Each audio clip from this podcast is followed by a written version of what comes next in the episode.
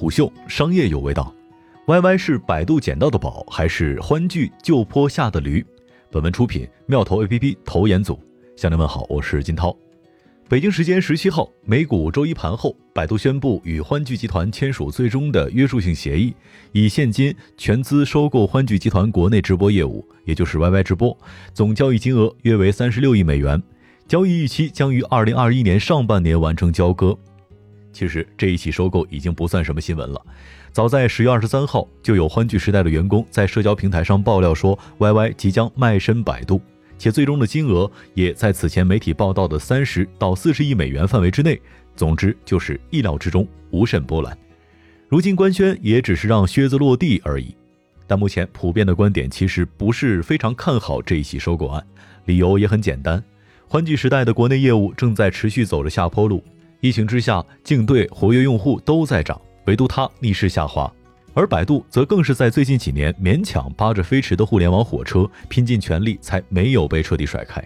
可过得有多难，那也是有目共睹的。所以有人会说，这是一次抱团取暖，而非强强联合。本期商业动听为您讲讲这次收购百度是为了什么，欢聚时代又能够得到什么，以及为何百度总是不被人看好。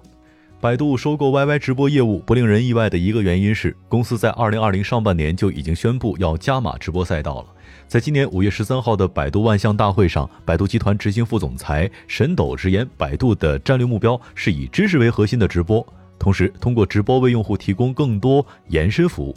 同时宣布，好看视频将与百度 App、百度贴吧、百家号、爱奇艺等百度系产品进行打通。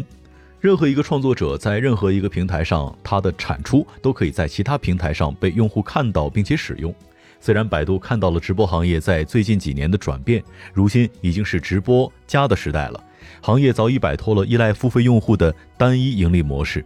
直播如今也是交易服务的承载者，正在通过与其他产业结合的方式突破增长天花板。最为显眼的就是催生了当下的火热的直播电商这一全新业态。若结合此前百度悄悄上线的电商频道、双十一的直播，以及在黑五前夕与亚马逊合作上线的亚马逊海购小程序等一系列举措来看，这是公司第四次尝试进入电商赛道。虽然公司还没有放弃自己的电商梦，希望通过加码电商再续前缘。另一方面，欢聚时代如今已经在持续加码国外市场，也确实做得如火如荼。根据公司 Q 二透露的消息，彼时公司旗下的 BIGO 直播营收就超过了 YY，而在 Q 三也基本上是海外平台贡献了公司的全部的增长。相比较之下，国内业务在游戏直播、带货直播以及短视频冲击之下，流量愈发分散，逐渐难以应付日益激烈的内容平台竞争，疲态渐浓。从公司财务数据就能够看到，目前 YY 面临的严重的用户流失问题。且叠加疫情背景来看，其他平台普遍都享受了居家隔离所带来的红利，这就让 YY 的逆势下滑显得是格外刺眼。这样的情况之下，欢聚集团董事长李学凌想要退出国内竞争，专注国外市场，其实是一个非常正确的选择。在这样的决策之下，出售 YY 换取资金，全力做好出海，也就只是顺水推舟的事儿了。有一说一，虽然付费用户在下滑，但 YY 直播确实不是烂资产，甚至还很适合百度。根据市场的分析来看，YY 属于娱乐直播，也被称作是秀场直播，且是目前这一分类下的绝对龙头。根据 Mobtech 所提供的报告显示，截止2020年第一季度末，YY 的市场占有率约为百分之四十左右，是唯一月活超过千万级的娱乐直播平台。其体量超过了第二梯队数十家平台之总和。对于作为后来者的百度而言，YY 带来的是齐备的主播梯队、系统的主播培养方案、是成熟的运营经验以及直播技术，也就是一个已经处于完成时的平台，可谓是即插即用。虽然相较于自建平台未必更省钱，但起码时间成本要低得多，难度也小很多。于是，一个想买，一个想卖，那自然是一拍即合，皆大欢喜。可为什么明明是一次互补的结合，一次双赢的交易，理应收获双倍快乐，为何还有人不看好这一次并购呢？这就不得不提及百度的黑历史给人留下的心理阴影了。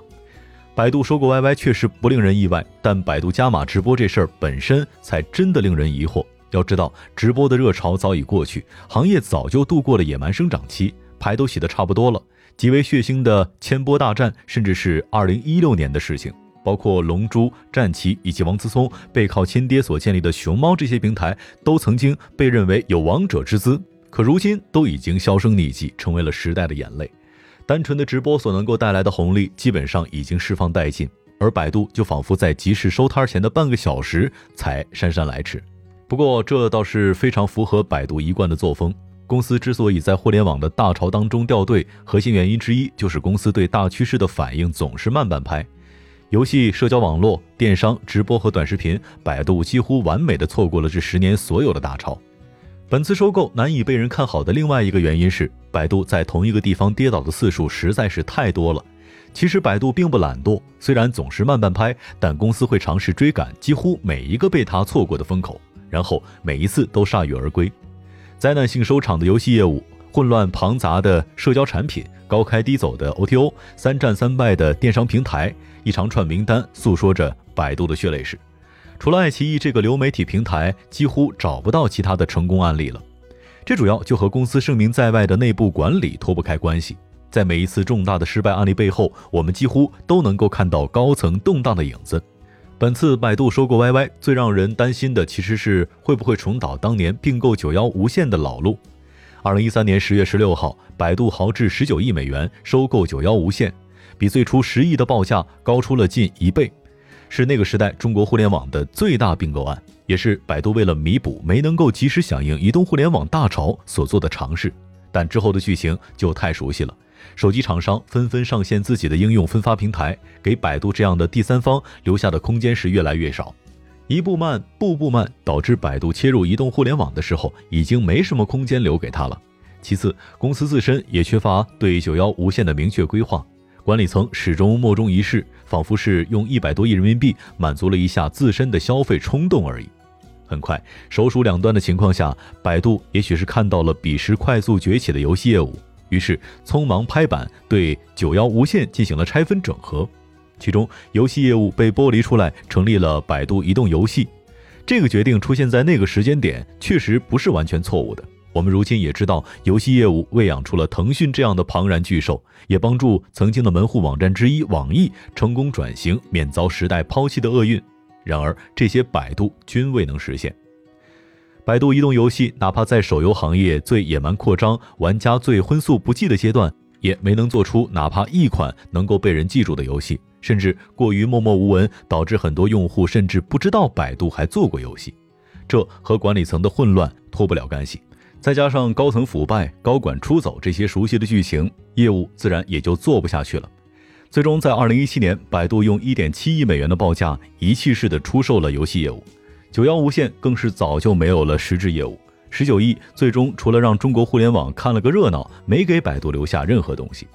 真心希望百度这一次的三十六亿美元是在有足够清晰的规划之下花出去的钱，毕竟留给百度上头的机会真的不多了。